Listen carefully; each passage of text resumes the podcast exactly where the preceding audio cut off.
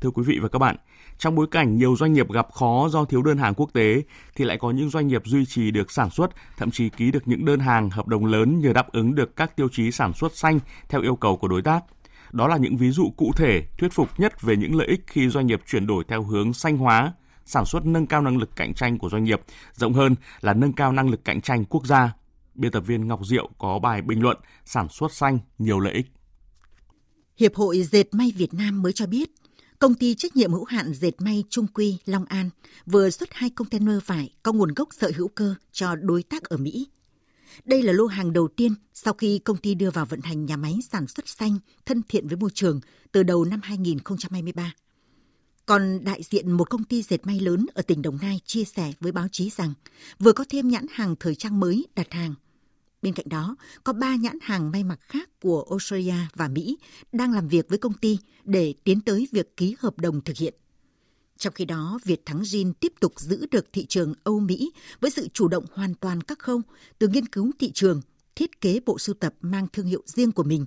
phát triển và đặt mua nguyên phụ liệu sản xuất, hoàn thiện sản phẩm, đóng gói và thương mại hóa sản phẩm với tỷ lệ hơn 2 phần 3 cơ cấu sản phẩm đạt tiêu chuẩn Ecotech là các tiêu chuẩn sản xuất xanh hết sức khắt khe của Liên minh châu Âu.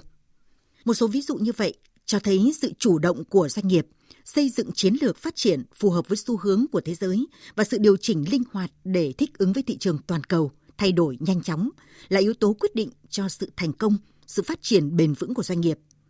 Tuy nhiên, số doanh nghiệp như vậy chưa nhiều. Doanh nghiệp Việt Nam với hơn 97% là doanh nghiệp vừa, nhỏ và siêu nhỏ, nhiều hạn chế về vốn, công nghệ, năng lực quản trị, thì chuyển đổi xanh, sản xuất xanh là cơ hội hay thách thức? Thực tế cho thấy tăng trưởng xanh là yêu cầu bức thiết với nhiều quốc gia trước những thách thức mang tính toàn cầu như biến đổi khí hậu, ô nhiễm môi trường. Việt Nam với cam kết tiến tới giảm phát thải dòng bằng không net zero vào năm 2050 đã hòa nhịp với xu hướng phát triển, đóng góp giải pháp chung xử lý vấn đề mang tính toàn cầu này. Chiến lược tăng trưởng xanh giai đoạn từ 2021 đến 2030 đã thể hiện rõ quan điểm, giải pháp để hiện thực hóa cam kết net zero. Tại phiên toàn thể diễn đàn doanh nghiệp phát triển bền vững Việt Nam 2023 với chủ đề Cuộc đua xanh toàn cầu từ chiến lược đến thực hành kinh doanh bền vững tổ chức ngày hôm qua. Một lần nữa, Phó Thủ tướng Trần Hồng Hà nêu rõ vai trò của doanh nghiệp.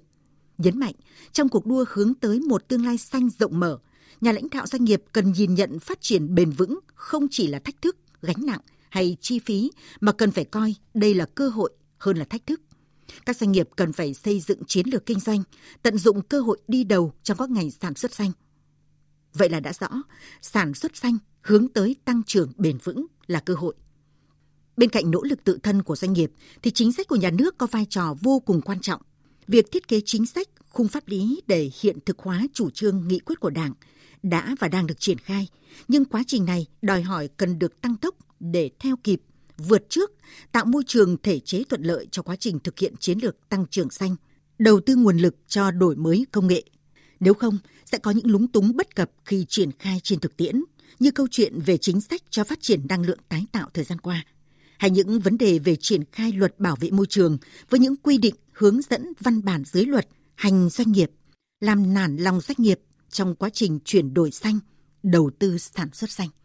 Quý vị và các bạn vừa nghe bình luận nhan đề sản xuất xanh nhiều lợi ích